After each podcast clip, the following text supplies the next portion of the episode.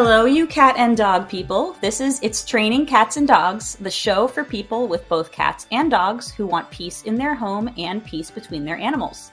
I'm Naomi Rotenberg, your source of practical strategies for keeping everyone in your multi species household safe and sane. And today's episode is a chat with another pet professional about how they've used their expertise to manage the relationships between their own pets, but kind of having a twist. So stay tuned to figure out what I mean by that. So, our guest today is Kayla Fratt. Kayla has a bachelor's degree in ecology from Colorado College. She has studied ecological sampling techniques ranging from mist netting bats in Ecuador to plant surveys in Panama to electroshocking fish in Wisconsin. Honestly, she's like the coolest person ever with such an adventurous background. It's awesome. She's always been passionate about both animal training and conservation biology. In fact, one of the first animals she ever trained was an orphaned American kestrel she taught to fly and hunt. I mean, not your typical dog trainer background. After college, Kayla worked in a variety of dog related jobs, including at one of the USA's largest animal shelters. There, she adopted Barley, and they embarked on their journey together, enrolled in a nosework class, and Kayla spent years learning how to apply the basic principles of canine nosework to conservation biology. Kayla was a finalist for a Fulbright to study the selection of conservation detection dogs, but she had a, other ideas in mind. She just withdrew. She was like, you know what? I don't need a Fulbright. I'm going to go take a job as a conservation detection dog handler in 2019. And she started her um, K9 Conservationists in late 2020. She is also an IAABC certified dog behavior consultant and is extremely dedicated to effective and humane dog training methods. I mean, guys, coolest person ever, honestly. Um, now, she also has another dog named Niffler. And so when she is not training Barley or Niffler, you can find Kayla cross country skiing or doing jigsaw puzzles. And also, she now lives fully in a van, which we will definitely talk about with her two high energy dogs. So, hi, Kayla. I am so excited to talk with you. Thank you so much for being here. Yeah, thank you so much for having me on the podcast. I'm excited to be here. So, before we dive into our chat, let's do a quick little icebreaker that people who have listened to this podcast before know that I'm notoriously crappy at, but I enjoy it. So, let's play a little round of two truths and a lie about Kayla. And I will try to guess what the lie is along with all of you who are listening. Um, and I'm ready when you are, Kayla. Sure.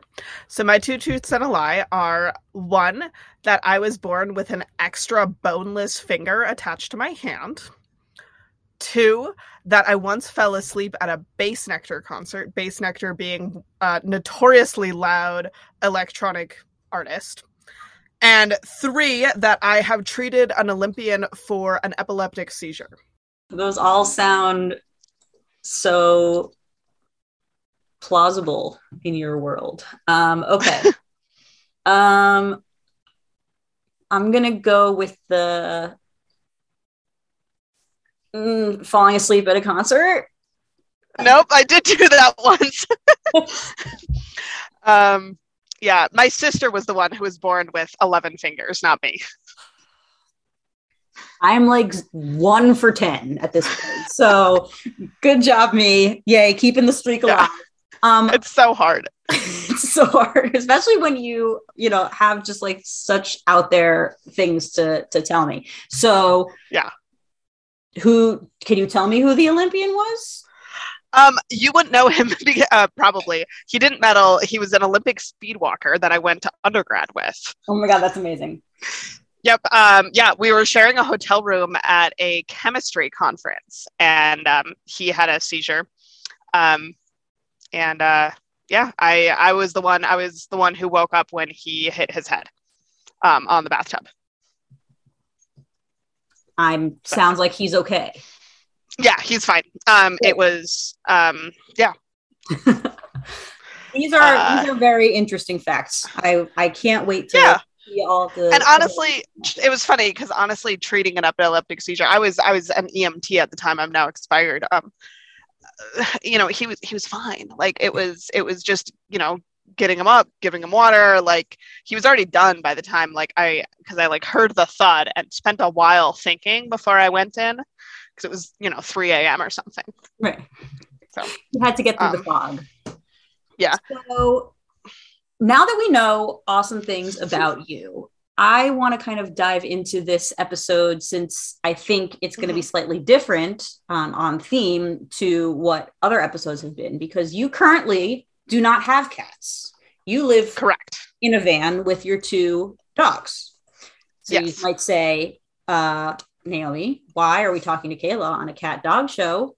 Um, you've just got the Border Collie Bros. Um, so Yep. let's talk. so let's talk a little bit about your history with dogs and cats and what Mhm. experience you have with cats so people can understand why we're talking to you today. Yeah.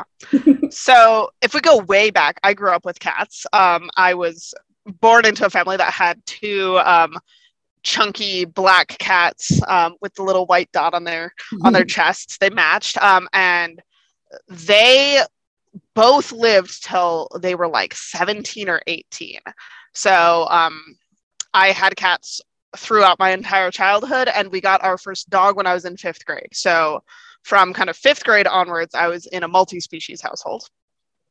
Um, obviously, I wasn't a trainer at that point, but you know, you know, living living the life of it. And then um, since graduating college, I got Barley in 2017, so a year after I graduated college. And starting around that time, I also fostered litters of kittens. Um, I've always really enjoyed working with bottle baby kittens in particular. Um, and being in the shelter world, I often would get the kind of iffy bottle babies because they don't like sending those ones home to volunteers where they may not make it. And then Right. the volunteers get sad. And, um, you know, uh, having a little bit more experience in wildlife in particular, you get used to losing some. Um, and then beyond that, once I moved to Montana, so now we fast forwarded ahead to like 2020. Um, and I actually I had a boyfriend for about five years who was allergic to cats, so that really put a damper on the cat thing. um, but once he and I broke up, I started fostering cats again for the Humane Society of Western Montana. So Barley has um, endured multiple litters of kittens, and then Niffler has also now um, endured litters of kittens. And in most cases, um, recently, so in the last year and a half or so, I've also had the mom. So I've been bringing home pregnant mama cats. Um, so I've had to intro- do the the adult cat and dog thing, which is um, I think generally harder than Mhm. dealing with kittens. Yeah. So Well, that- yeah, that's that's my dog cat um, history. I also I guess it's worth mentioning that while I'm a certified dog behavior consultant, I've also done a lot of cat behavior consulting and a lot of cat dog intros where I'm guiding clients through that um, that process. So I've got a little bit more experience on that side of thing as well.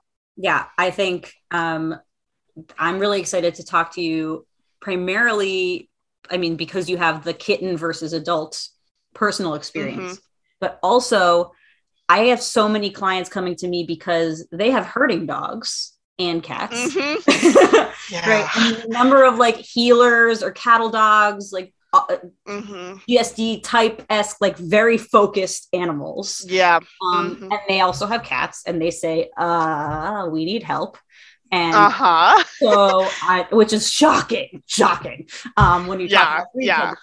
so you also having Mhm. hunting dogs um i'm interested to hear about you kind of introducing these cats to barley how you did Mhm. that if there was anything special or if he's like a unicorn border collie who doesn't care about chasing things i know he's very sniffy He's very Um, sniffy. yeah tell me about tell me about kind of your your experience with that Yeah, so Barley's first, so I got Barley when he was three and a half, and to my knowledge, he was not in a household with cats previous to me.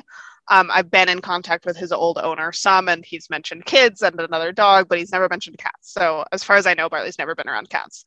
Um, and Barley is a dog who, if he sees a street cat that books it, he absolutely is interested in chasing. Um, but he is not a particularly herdy border collie. Mm. Um, he doesn't do a lot of the low, slinky, stocky, stary sort of stuff that border collies are so known for.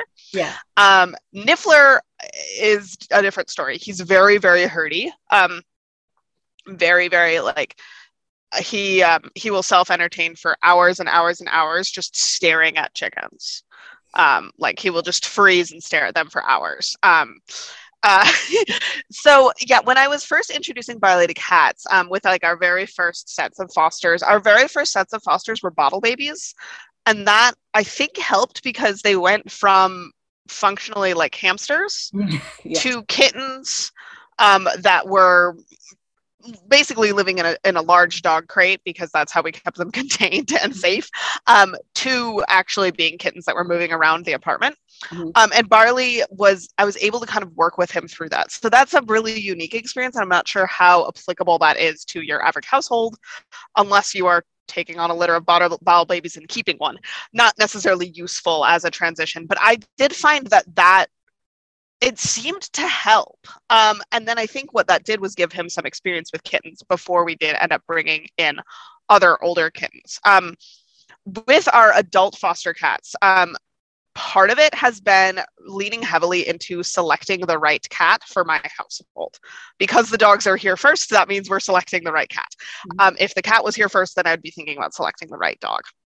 Um, so when I if the shelter shoots me an email or gives me a call asking um, for help with a given foster, the first question I have, even though the foster coordinator knows me, is asking about um, how that cat is with dogs and how they expect that cat to be with dogs.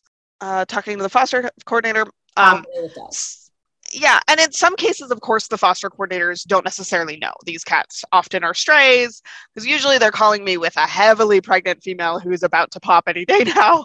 Um, and uh, in a lot of cases, they just don't know. Um, but I am really carefully selecting for cats that seem to be generally like cool and confident. Mm-hmm. Um, and then what we're doing is I'm setting up the cat in the bathroom, in turning my bathroom into a cat palace. Part of that is because, again, I'm bringing home pregnant mamas um, who need a nice, quiet space. Um, and especially with baby kittens, even though I trust both of my dogs with all sorts of small animals, um, you know, it's just so easy for accidents to happen when they're in that blind, deaf, mewling stage. Yeah. But that does a couple other things as well that starts allowing the the cat and my dogs to smell each other to hear each other to get used to the presence of one another through that door at first which is generally what i recommend to my clients if they're doing a slow introduction. And then um, once the kittens are old enough that this is safe um, what i would do is add a baby gate that i actually lifted off the ground about six inches so that the cat could go underneath and come in and out as she wanted but Barley could not get in. Um, and obviously, both of my dogs are physically capable of jumping a baby gate, but so far, knock on wood, neither of them has started. Um, they are very respectful of baby gates. Um, and then what I do a lot of is I will sit on the leash, stand on the leash, hold the dog leash, and do a lot of look at that type games where I'm rewarding the dogs for disengaging from the cat mm-hmm. as the cat comes out. So I may put um, some wet food on a licky mat or something so that the cat is stationary and likely to come out, and the cat isn't doing anything that's making my dog's job harder. Mm-hmm. And then I'm sitting there with the dog and rewarding the dog for looking at the cat and then looking away, and then offering other behaviors and just trying to get to the point where the dog is frankly bored of the cat. Mm-hmm. And then over time, we start building up to both of the animals watching each other while each animal is being more and more exciting. One of the things that I've found really important for both of my herding dogs as well as for my clients is doing everything we can to from preventing the cat from doing things that's going to set off the herding behavior even more. Mm-hmm. Um, obviously it's about controlling the dog as well but as soon as the cat is starting to play or run away in particular, and that kind of sets the dog off, it can be really hard to reel our herding dogs back in once they've kind of decided that something is worth hurting. Mm-hmm. Um, so if we can prevent that by ca- gradually and carefully introducing the dog to, okay, a cat is sitting here and eating. Mm-hmm. Okay, the cat is walking from one place to another. Now the dog is eating a Kong and the cat is playing, but the cat is really far away. And then the cat is playing and closer and closer.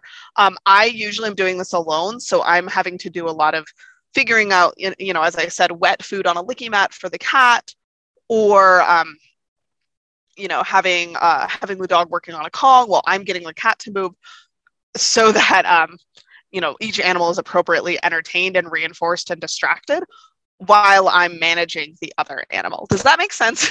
It makes total sense. And that's exactly what I recommend. Like I have a, a list yeah. of set up different like options mm-hmm. depending on the tendencies of each of the animals, right? Like if we have a dog mm-hmm. who's likely to be obnoxious and like chase, then they're going to need slightly different setups than one who is scared of the cat, mm-hmm. for example, right? But all of those things, right? Like, you know, sometimes you need more stationary activity sometimes you need more control yeah. movement and then yeah gradually moving up to whatever that like higher level trigger might be. Yeah.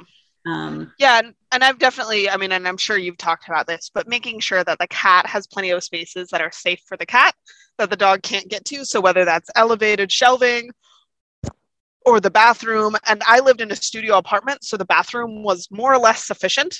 Mm-hmm because you never really were really very far from it.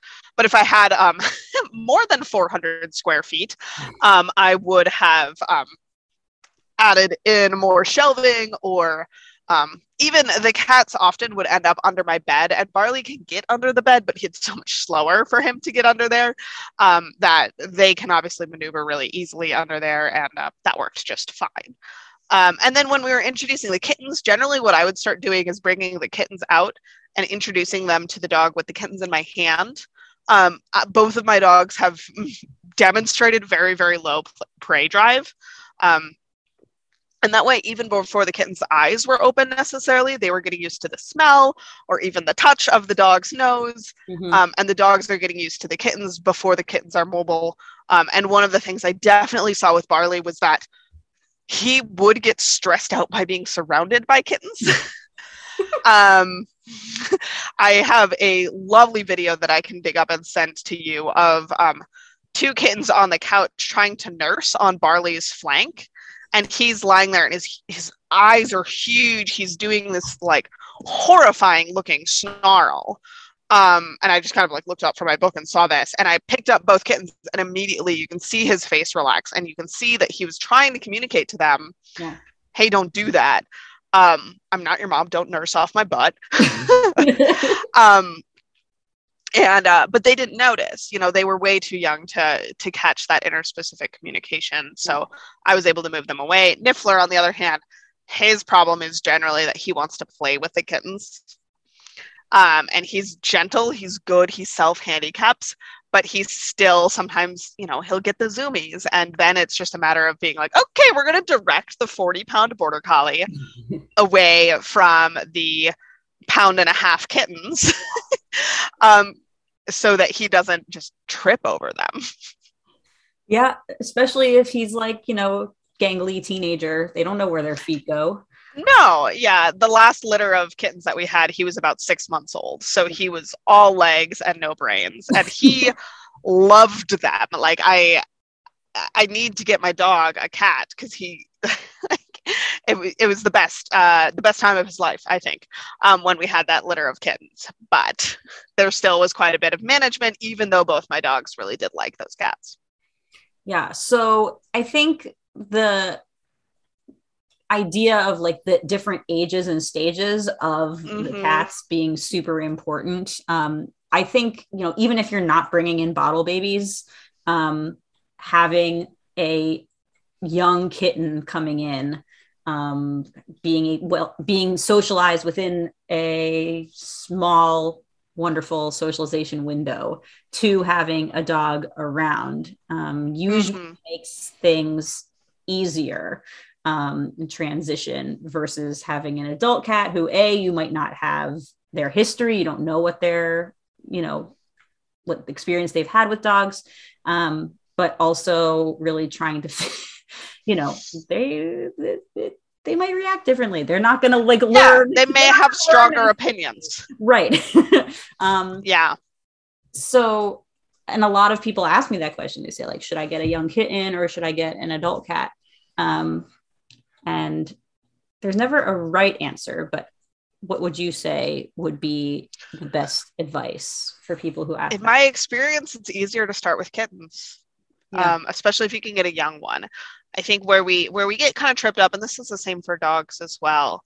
Um, while developmentally a six or seven month old dog is still a puppy, um, or even a 10 month old dog is still a puppy, or a year and a half old dog is still a puppy. Um, and similarly with cats, I don't quite know exactly when you consider a cat an adult. Um, I know for dogs, it's generally about two or three.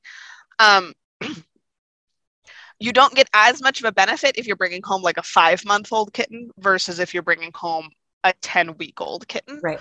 Um, I mean, I think for me, the biggest thing aside from, uh, you know, if we can get a kitten, great. If we can get a, a cat with a known history with dogs, that's also good um, just really looking at a cat that seems really confident and comfortable um, in a variety of situations. Uh, you know, like the cats that seem really confident and happy-go-lucky in a shelter are probably going to adjust a lot better versus if you look if you're looking at a cat that's you know hiding in its in its stray box in the back of the corner um, you know but it's it's like gosh as you know it's so much about fit. Mm-hmm. um, if i've got a really shy tiny dog who may be scared of my cat i might actually be fine getting a cat that also is on the shy side. But if i've got a boisterous lab puppy i'm probably best off bringing a really confident adult yeah. um, who's going to be able to set and enforce their own boundaries as well.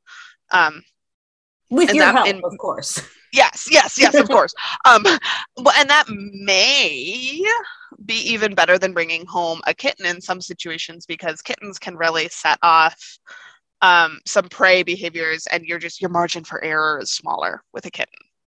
Yeah, I was gonna say with kittens, you know, a lot of people and and puppies too. People make the mistake of being like, "Oh, it's a kitten," and so we'll just kind of like let it do its thing around the dog. Mm-hmm. Um, and kittens are and puppies they're really annoying right uh-huh. so like if you know if it's our job to regulate those interactions you can't just kind of lean on the fact that the it's a non-threatening little baby thing um, mm-hmm. because a lot of people then inadvertently reinforce really inappropriate interactions with the cat not understanding if the dog is asking for some space um, because they mm-hmm. grew up just not caring um, and no one told them yeah. otherwise.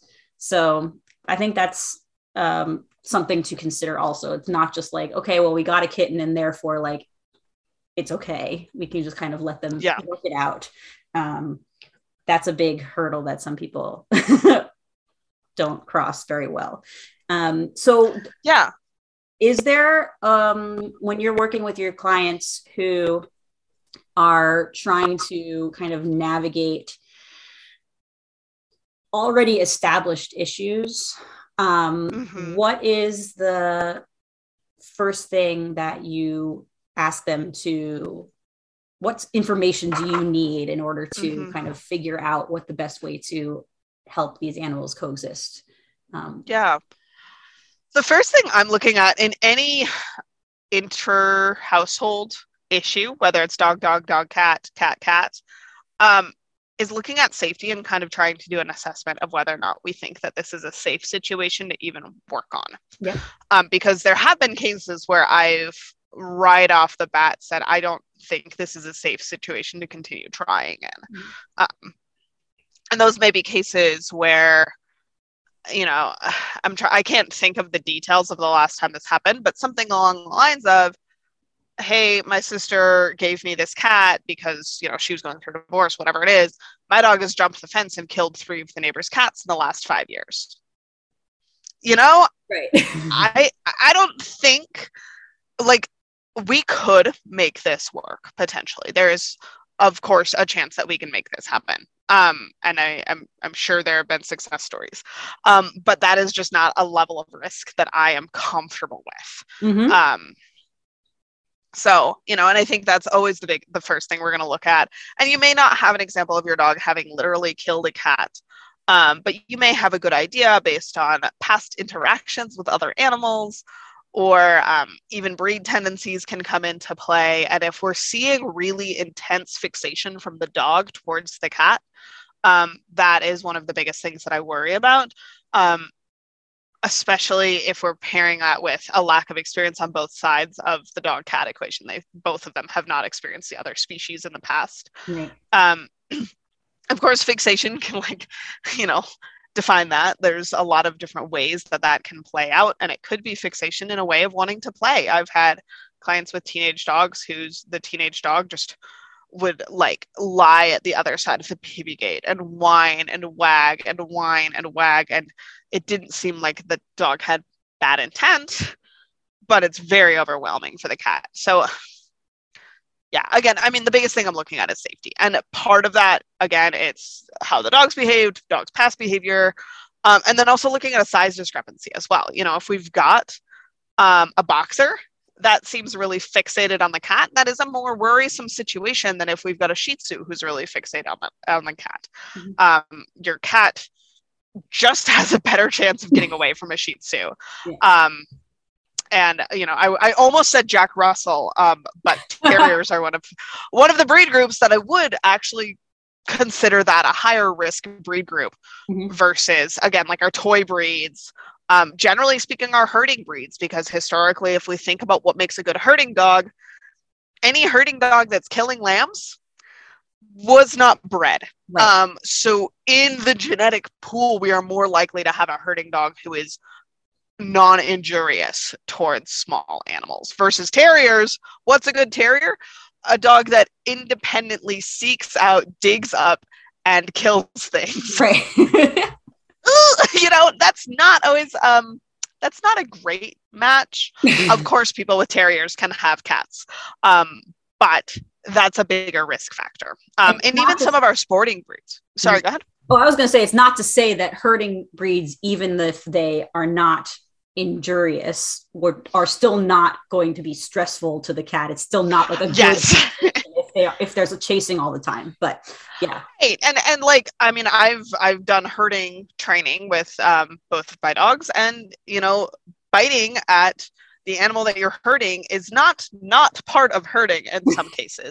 yeah. Um, and especially you know if we're talking like a heeler or something, they are bred to bite mm-hmm. at the heels of cattle, and a bite that is appropriate for a cow is not appropriate for hurting the cat. Hurting the cat is probably not appropriate at all. Biting the cat is not appropriate at all.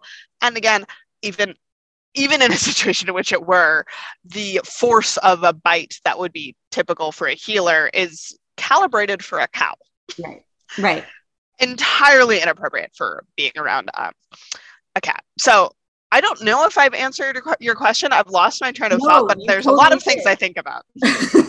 you totally did. It's, I mean, in general, risk factors um, that are, you know, will give you a good sense of kind of what the quote unquote prognosis might be. Yeah.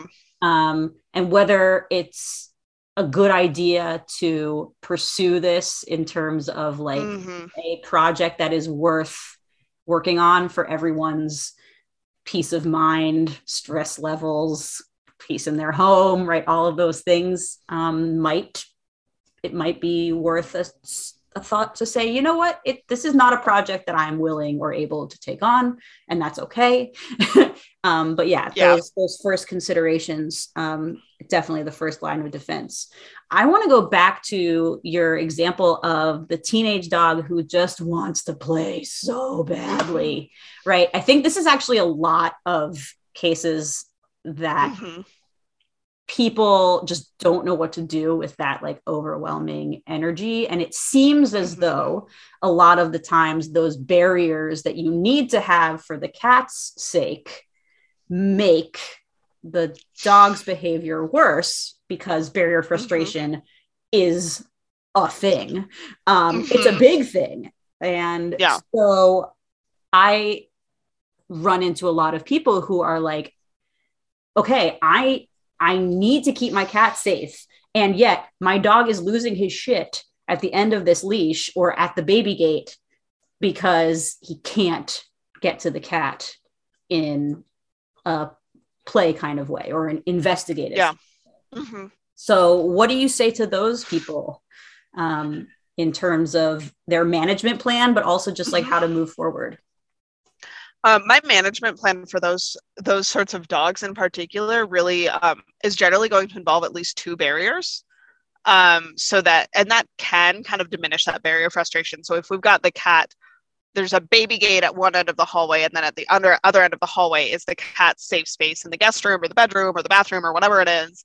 And then that door is closed. Mm-hmm. that should help.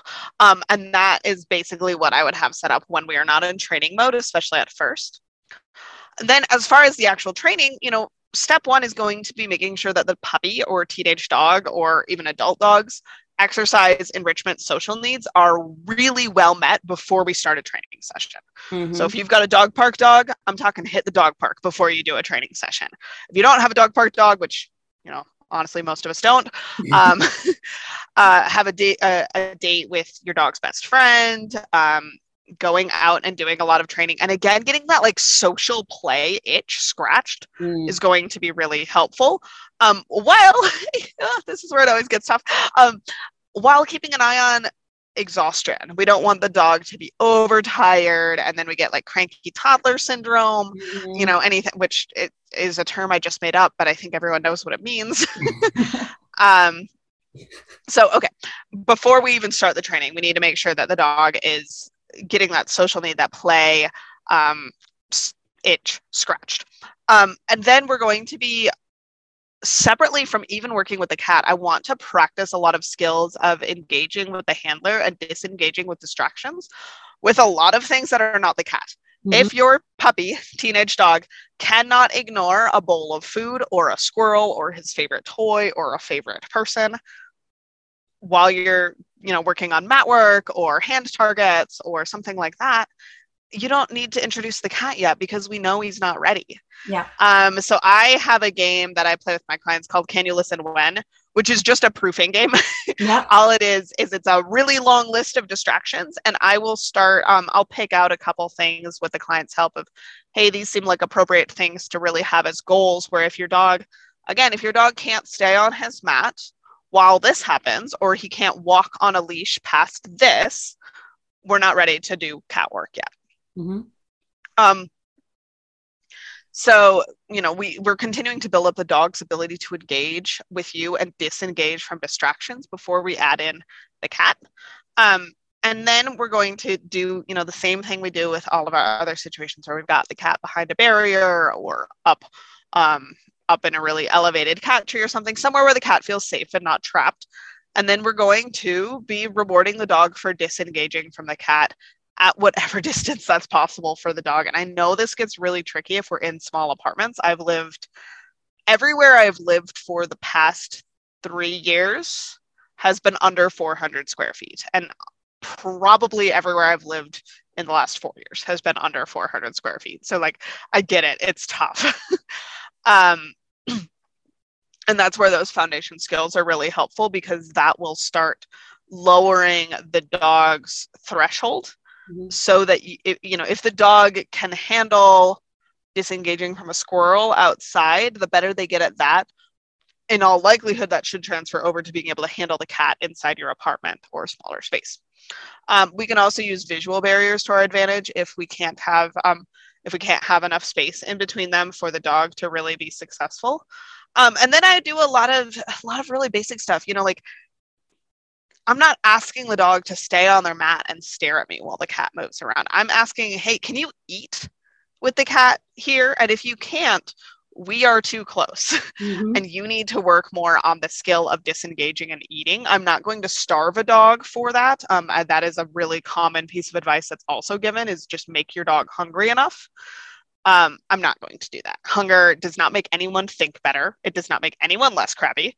Um, and it's just not part of my training repertoire to um, make dogs hungry. Um, yeah and you know again from from all the antecedent arrangement that I've talked about, then going forward, it's a lot of um, you know the same stuff we're doing with all of our other dog cat introductions, scent swapping, ideally having the cat really still as well as parts of this. And then sometimes in some cases, I ha- if the cat seems really relaxed. So I had a case recently where the cat, as we were doing this, the dog was like scrabbling at the end of the leash and whining and doing a full body tail wag, like really being pretty obnoxious and pushy. Um, the cat was on the other side of the baby gate, like two feet away, lying on her side, all four limbs stretched out. Her ears are relaxed, her face is soft, and she's just looking. You know, and in that case, um, I was meeting with them over Zoom and I was like, hey, I'm going to ask you to do something a little scary that I wouldn't normally do. We're just going to let the dog go say hi.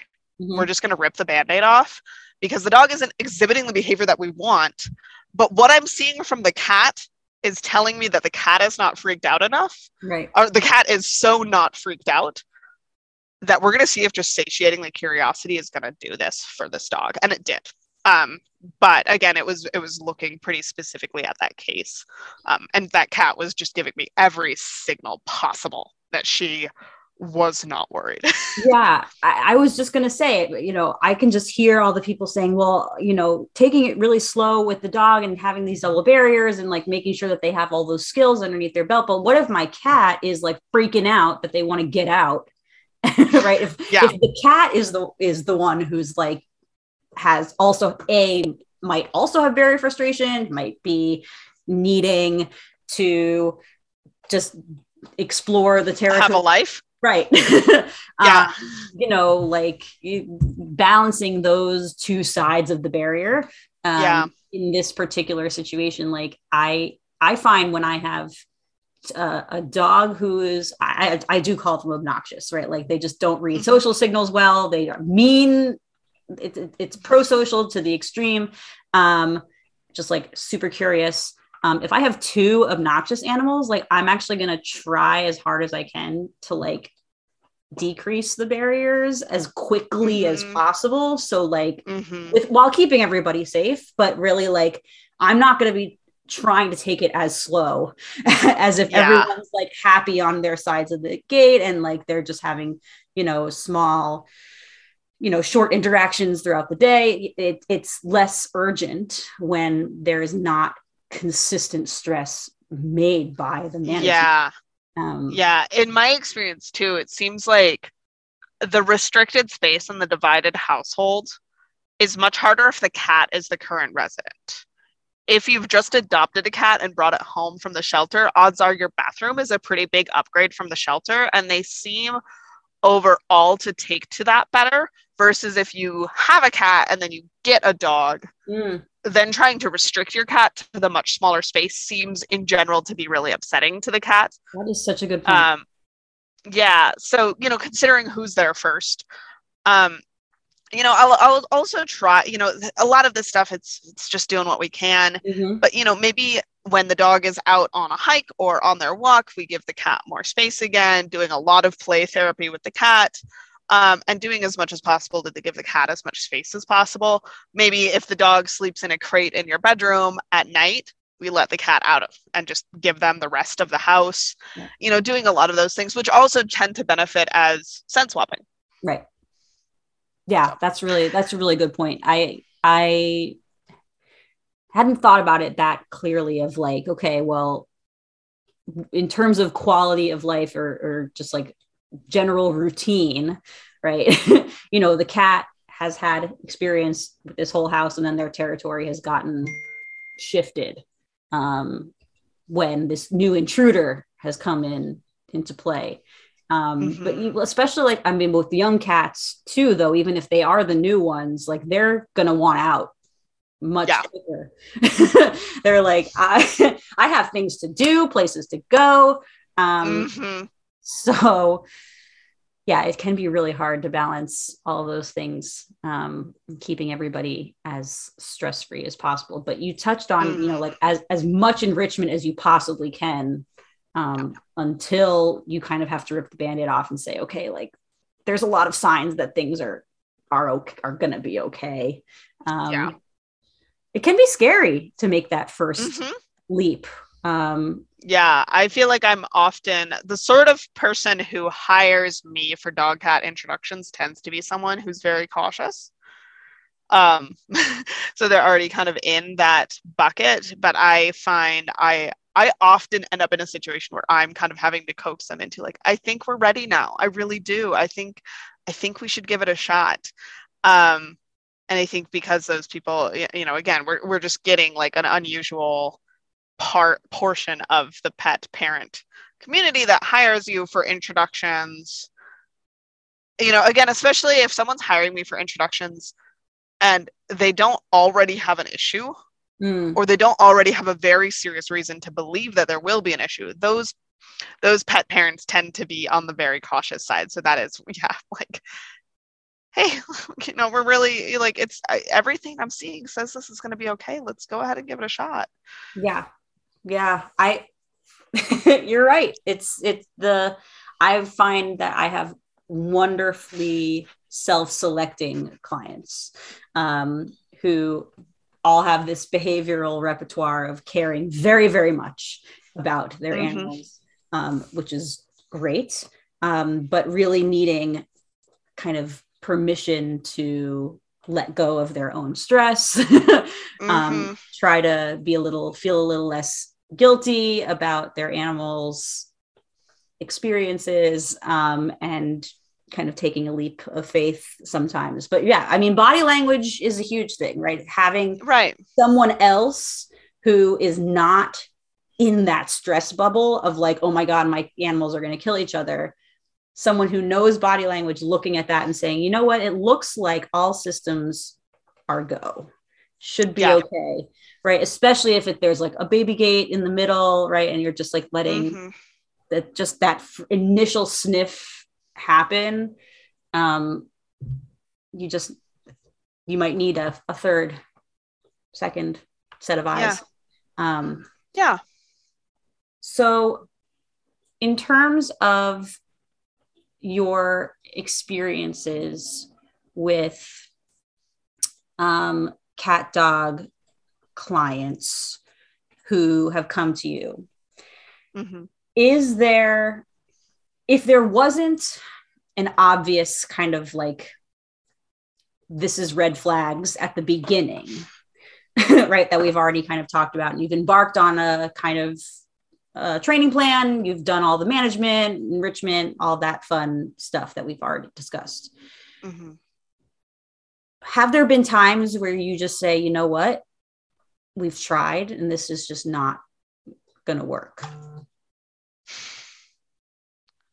To be honest, I haven't, but I don't think that's um, a testament of my uh, expertise uh, necessarily. I I've probably only had ten or fifteen dog cat introduction cases total. Mm-hmm. So so far they have all worked out in the end, but I have had a couple cases that it was it was a lot of dedication. It was a mm-hmm. lot of work. Can you tell um, me about uh, kind of what you had to work through?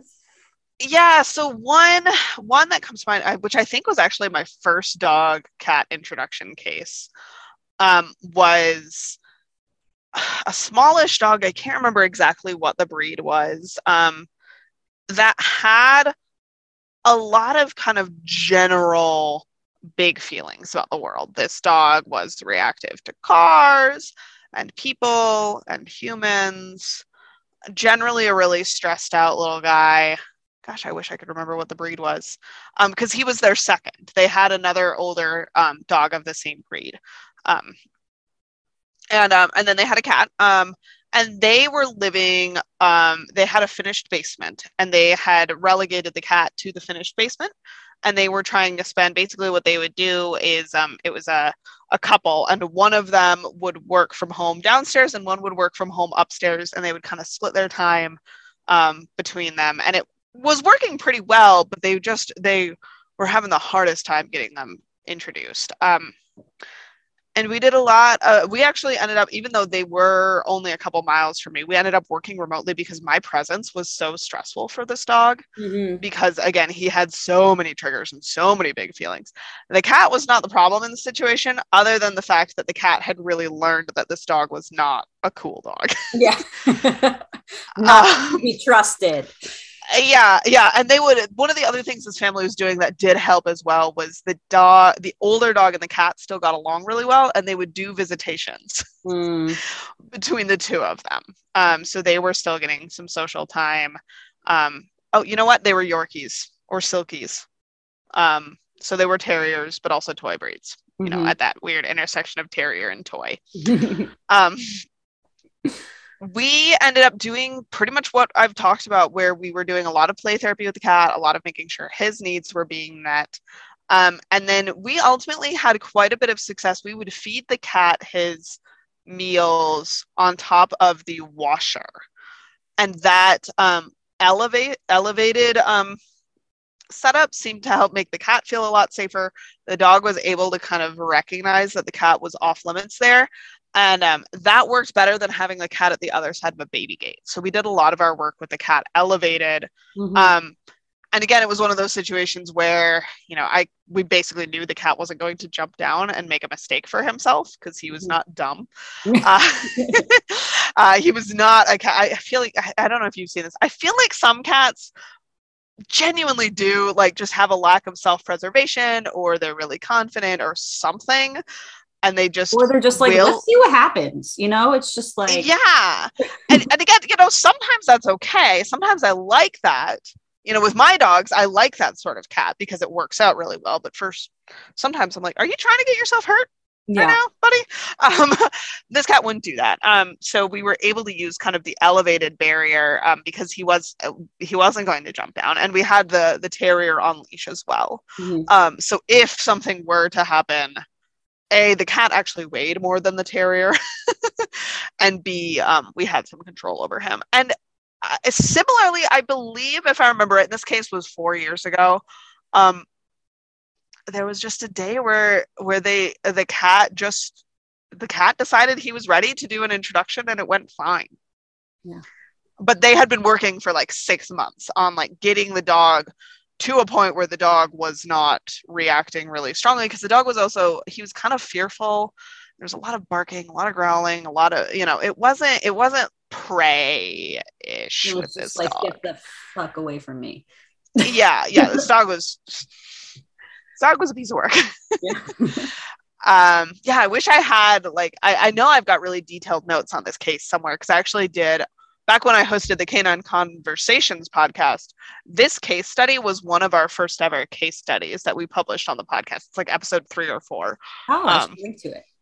yeah we should link to it and you know then listen to that and believe whatever it is i say in that because i had notes in front of me for that that one Yeah, I'm just thinking. Um, I have a I have a club member right now who's this is this is indicative. Uh, it's an example of a lot of issues that um, come up, but that we use a lot of food when we're working on all of these skills and setups and when the cat well when either of the animals is so food motivated that they will push themselves into the danger zone in case Yeah. they might be able to get to food and then they're like oh wow i am super duper close and then they either freak out and run or they say okay well i've gotten myself here and now i just have to fight it out um Yep. it's th- there's so many factors that can go into uh, them making poor choices um so it's up to us to keep that management in place to make sure that Mhm. we can guide them to make as few mistakes as possible and provide them with Yeah. if they're food motivated and that's what they want then they get their food on the other side of wherever they're uh, supposed to be um, Mhm. one thing that I have started doing, and you can tell me whether you do this too, is um, using. I only use two kinds of markers. It tends to be like the easiest thing for pet Mhm. parents, right? Where one of them means, okay, you're going to come get your food from near me, and the other one is, I'm going to bring the food to you. And those Mhm. so for those animals who are like must food all the time right and they like get i have a one of the cats that i'm thinking of is just like a little food fiend um and she's like i will die for this piece of kibble over there um when we taught her that she just has to sit on her mat and wait for that marker that means the food is coming Mm. to you. There was no reason for her to be so magnetized to whatever food the dog was getting. Um, right. and it was just it was like magic just that change right we didn't actually like work that much on um you know engage disengage or anything with her it was really just like that magnetization towards that da- that danger um that was overrun by what she self-preservation um would have been. Yeah. I, just- I have a i should link to a video um yeah I'll, I'll link to it in the show notes where like the dog is in the crate and she's like creeping up because the dog is getting cookies for looking at her. And the poor dog is like oh my god like it's, it's coming it's coming and then obviously Yeah. and she's like what the hell um yeah it's she just wanted kibble i mean come on Oh my It's god. girly Girly. Girly. We've got we've got better stuff. exactly We can do better. still over there you're fine Yeah. yeah it's totally Uh, yeah. but um making i think i don't even know where i'm going with this but what i find is really important is trying to find the balance between setting up the situation so that the animals can figure out how to interact with each other appropriately Mhm. on their own while we are then just guiding the Yeah. situation. Um, micromanagement tends to not work very well. Mhm. And also the flip side of just like quote unquote letting them work it out doesn't work well. I feel like there's a really, Right. there There's to a balance in there somewhere. Yeah. Well, and I think, I mean, you know, we've circled around this point a couple times. And, you know, obviously for your listeners who already have a dog and a cat that they're trying to introduce, um, you may not have this option, you know, or if you're trying to mix households or something like that, um, you know, just getting a different dog is not, not, not an option for a lot of our listeners. Yeah. Um, but so much of it is finding that good match. And Mhm. you know, again, while I'm not advocating having them work it out, I do want a cat that can set their own boundaries. Mhm. And I want a dog who can read and respect those boundaries. And I want a cat who's confident enough to hang with a high energy dog. And I also don't necessarily want a dog who is going to try to wrestle uh, my cat all the time. You know, I want a, a dog who can figure out how to play appropriately in a way that doesn't is fair to the cat Mhm. you know um so yeah it, it, it's it's i feel like it's tough to talk about that without sounding like you're advocating having them work it out or having you know like when i say have the cat set their own boundaries i'm not saying i'm not there for backup Right. especially early on like i am there i am supervising i am ready to help Mhm. um but a lot of times it's more effective if you step back a little bit and yeah like let the cat tell the dog no Yeah. um you know again like uh, there it's there's so much nuance to that yeah. but you know Yeah. I, th- I think at this point if I, i'm sure this isn't the first episode for many of your listeners like they hopefully they know all of this um, Hope so. If you haven't, listen to all the other ones, guys. Subscribe. yeah exactly yeah rate, subscribe, and all that fun. Review and yeah subscribe. Yeah. Um, I think the way I like to explain it to people is like we're trying to teach the animals what the other one is saying when they do X, Y, and Z. So, like, yeah if the cat is showing mild stress signals, but obvious, right? If the dog doesn't get it, then it's up to us to recall the dog, hmm whatever, reinforce the cat for that appropriate communication, and basically be teaching the dog that when that cat does Mhm. this, it means move away or stop what you're doing or go find something else to do or whatever it means. Mm-hmm. Um, and so we, as the facilitators, need to be looking at the body language of both both animals and really trying to like pick out like what are those dictionary entries that my cat tends Mhm. to do when she's feeling cranky, right? Like not every cat is going to do the exact same thing when they're a little bit miffed. Not every dog is going to do the exact same thing, right? Some of them might freeze, some of them might like move forward in a freaky kind of way. There's many different things that Mhm. that the animal Right. do, and so it's up to us to know our animals, look for those signs, and then translate them basically for hmm the animals by reinforcing appropriate behaviors. And then once those are on board, watching to stepping back and watching to see whether you know the animals have learned what those words mean. Um, Mhm. And yeah if they if they mess up then we you know cue the behaviors that we would rather them do instead you know but you know Mhm. giving that that extra pause of like did you see that that cat just was bad um you did great i'm so proud of you like you wouldn't have done Yeah. that you know a week ago or whatever it is Um, Right. that's where we're what our goal is not to just let them figure it out Right. Sometimes Yeah. I mean, and like in that example of um, those kittens uh, bothering Barley by Mm. trying to nurse him, um, you know, so much of that was also just being like, oh my gosh, these are like five or six week old kittens. Mhm. You know, they were old enough that I had them. They were they were getting they were getting free range of the apartment when I was home and supervising, but they were nowhere near old enough to pick up on body language and especially that interspecific communication. If I remember right, Barley was not vocalizing. He wasn't Right. growling. right He was hard staring with his teeth bared. And if they're nursing, they're not looking at it. they didn't see it. Yeah, Yeah. no way. And even if they had, I don't think they would have. I don't think they were anywhere near old enough or experienced enough to be able to do anything about it. So, you know, just scooping them up and getting them out of there, that didn't need to be a learning experience for Nope. anyone other than a learning experience for Barley that, like, hey, I'm here for you, dude. Like, Right. don't worry about it. I know they're being annoying. They're like making biscuits on your butt. My bad. I shouldn't have let them do that. Yeah. Yeah. I think you know, the the everyone being trustworthy, I think is like the the name Yeah. of learning like that, you know, everyone's got each other's back. um yeah and and you know i think again for me remembering that you know i think i can totally imagine plenty of dog owners scolding their dog in that moment. Mm, or being upset at the dog for threatening a baby mhm, or you know some other phrase similar to that. Yeah. and you know that's that's not how i look at it at all. It was like oh my gosh thank you so much for such an appropriate um correction when you were so upset Yeah. thank you for not biting them in the head Right.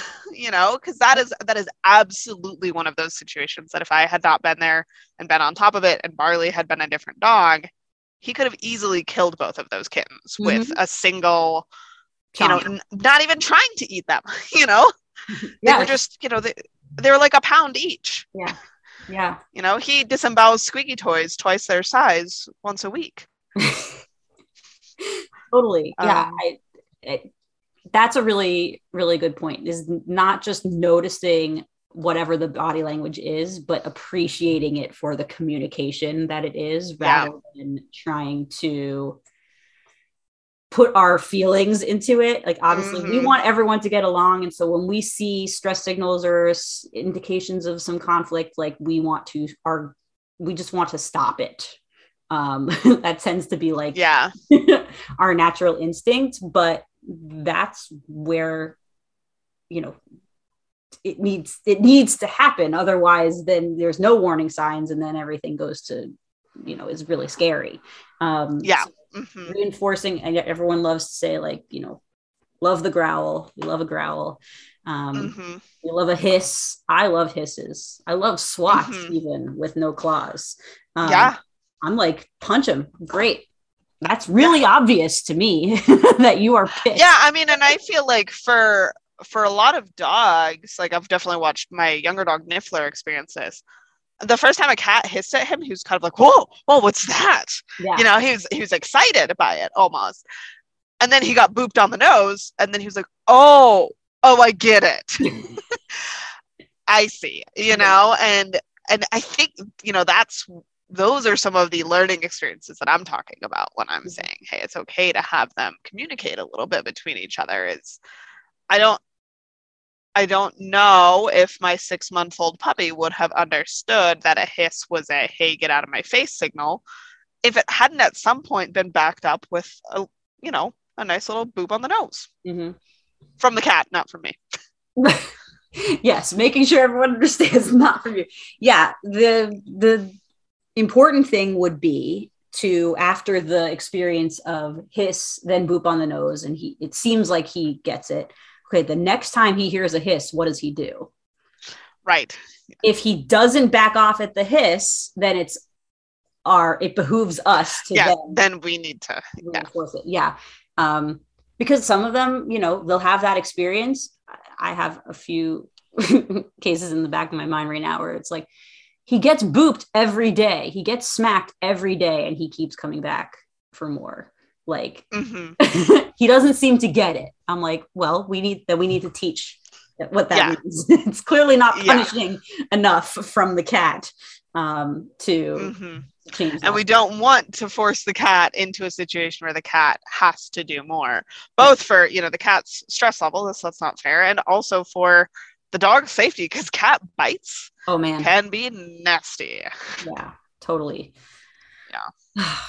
there's so much nuance to all of this it really depends on each individual animal how they tend to react to things and the combinations between them and really just knowing your animals um, and being able to help them navigate the craziness of living with a thing that they're not sure about what it is and how it works and um, i i appreciate your um, bringing your experiences to the table and Mhm. letting everyone know about different sides of these things, especially from the fostering side. People um, ask about, you know, can I foster if my dog doesn't have any cat experience? Um, So Mhm. this has been really helpful also for people um, who might be thinking about wanting to bring in some Yeah. foster kittens and being a little unsure about how to work that out. So thank you so much Yeah.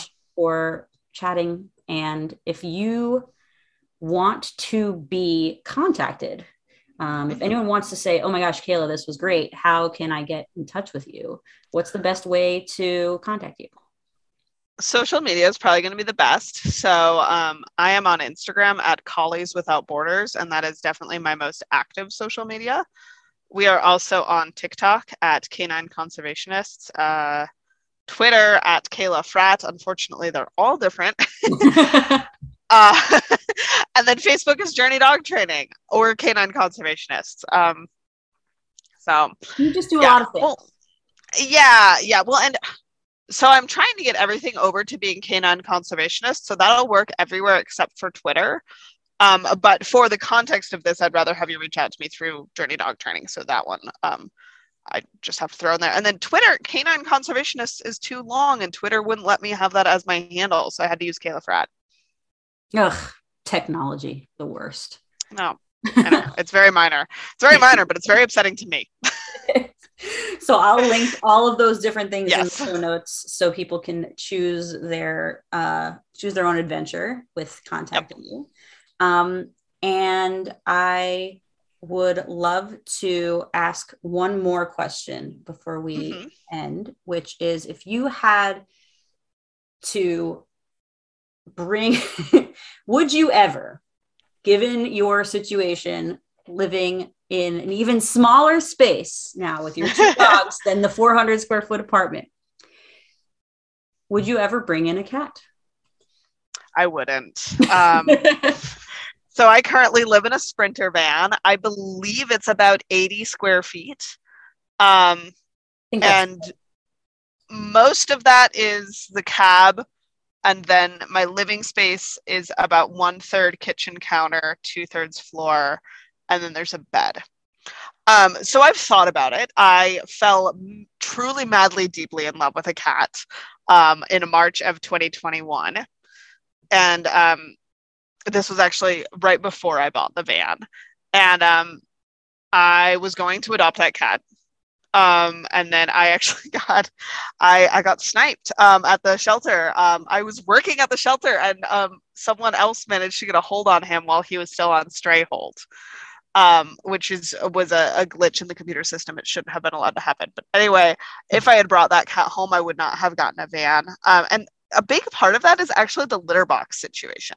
Mm. Um, I do not understand how I would have a cat in a van, um, given the, like a litter box situation. Um, I understand I could potty train the cat to go outside, um, but that just seems really challenging. hmm Um, and there are situations in which I would not necessarily feel safe or comfortable bringing a cat out on a leash for the cat's potty break, um, just because there are so many roving dogs. hmm Um, and I'm able to do that with my dogs.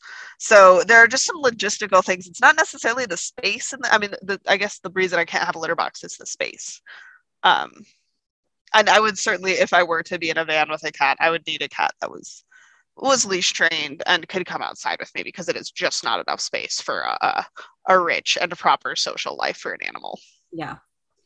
I I just wanted to add that question in there because Yeah. we didn't talk at all about the fact that I live in like I don't know if it's possible to have a functional li- living space that's any smaller than mine. Van Um, life is a whole nother podcast. I Yeah. Yeah. Um, you're you're always you're doing so much awesome stuff, Mhm. and I think that you're the coolest person ever. Um, Thank so. I appreciate again you coming and talking to me, and I know everyone's going to get a lot of value from this conversation. So Yeah. Thank you so much for having me on.